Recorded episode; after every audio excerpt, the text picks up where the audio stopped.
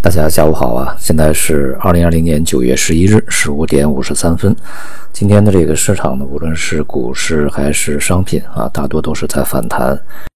不过这个 A 股的成交量呢还是比较低啊，这个沪深两市加起来只有七千多亿，不到八千亿。而这个创业板呢，也是较前几天啊三千多亿的规模呢大幅萎缩。那么也就显示呢，这个反弹呢，还是属于一个正常的超跌以后的这个技术性范畴啊，呃，它还并不是一个这个资金集中入市抄底、大举买入的一个表现。那么其他的这个商品呢，也大体相似啊，也是一些这个正常的技术反弹。这在周末吧，最后一个交易日呢，也是比较正常啊。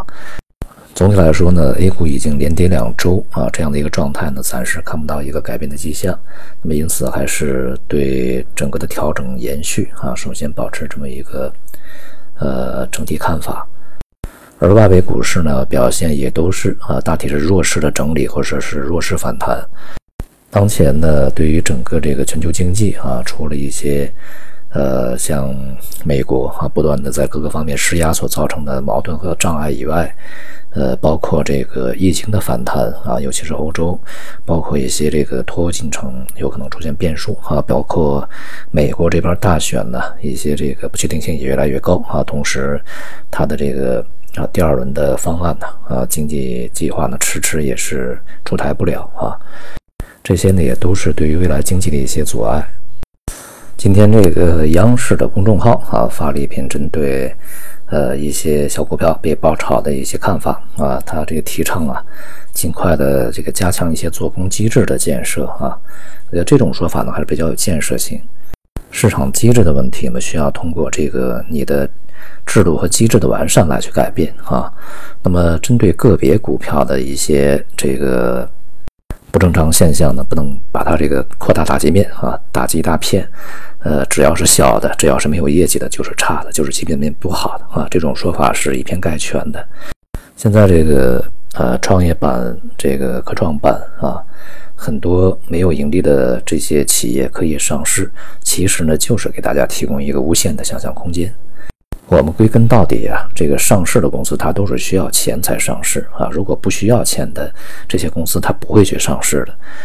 那么现在呢，注册制开了这个口子啊，无非呢也是为了给这些呃新的高科技的这些企业啊，有发展前景的企业呢融资的一个便利成便利性啊，便利通道。而未来呢，这个像一些啊超级的大的科技蓝筹。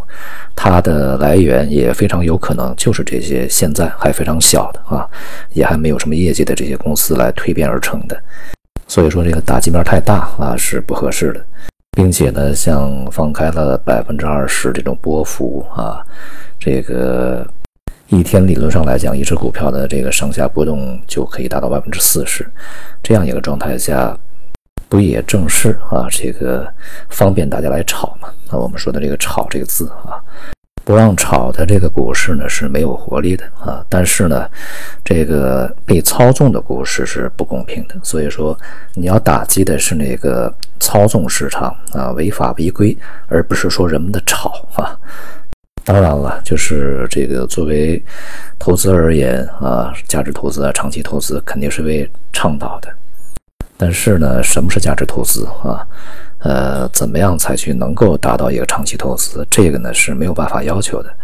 如果这个概念呢仍然是坚持啊，就是我们现在要慢牛，这个不能要快牛，还是以前我们曾经说过的这个观点哈？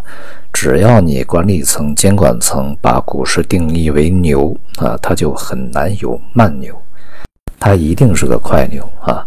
如果你把这个市场啊定性为一个中性，它就是一个达到这个企业融资和人们投资这个便利性的这么一个市场啊！你别管它是牛市还是熊市，不去对牛市、熊市来去下定义啊，那么它的这个波动呢就会越来越趋于正常。那么像前一段时间还有相关说法说啊，中国的这个叫牛短熊长啊这种。这个情况呢，已经一去不返了哈，已经结束了。这种说法呢，也是呃相当的没根据吧。至少我们要经历一个完整的牛熊周期啊，甚至是这个多个牛熊中牛熊周期周期啊，才能够去看出来到底是不是牛短熊长啊。这个因为在之前的数个牛熊牛熊这个呃周期里面，呃都是鲜明的体现了这一点。那么接下来，现在整个的周期还没出来呢，啊，还没有去走完，你怎么去断定这个牛短熊长的这种现象已经一去不复返了呢？这种说法毫无根据啊。总的来说呀，只要这个市场里面散户多啊，散户比机构这个占比高啊，力量大，那么市场呢，它的波动性啊就会大啊，就会不那么的平稳，这是一个肯定的事情。当然啊，对于这个普通投资者的杀伤力呢，当然也就觉更大一点啊。现在呢，恐怕已经进入了这个杀伤期，呃，接下来呢，恐怕还会有一段时间。经过前面的一个波动率的大幅上升以后呢，预计啊，这个波动率会有所下降啊，逐步的开始进入到一些这个小幅波动的调整啊、整理啊，呃，甚至有一些行业板块会反弹啊，这么一个状态来啊。但是总的来说呢，调整还没结束。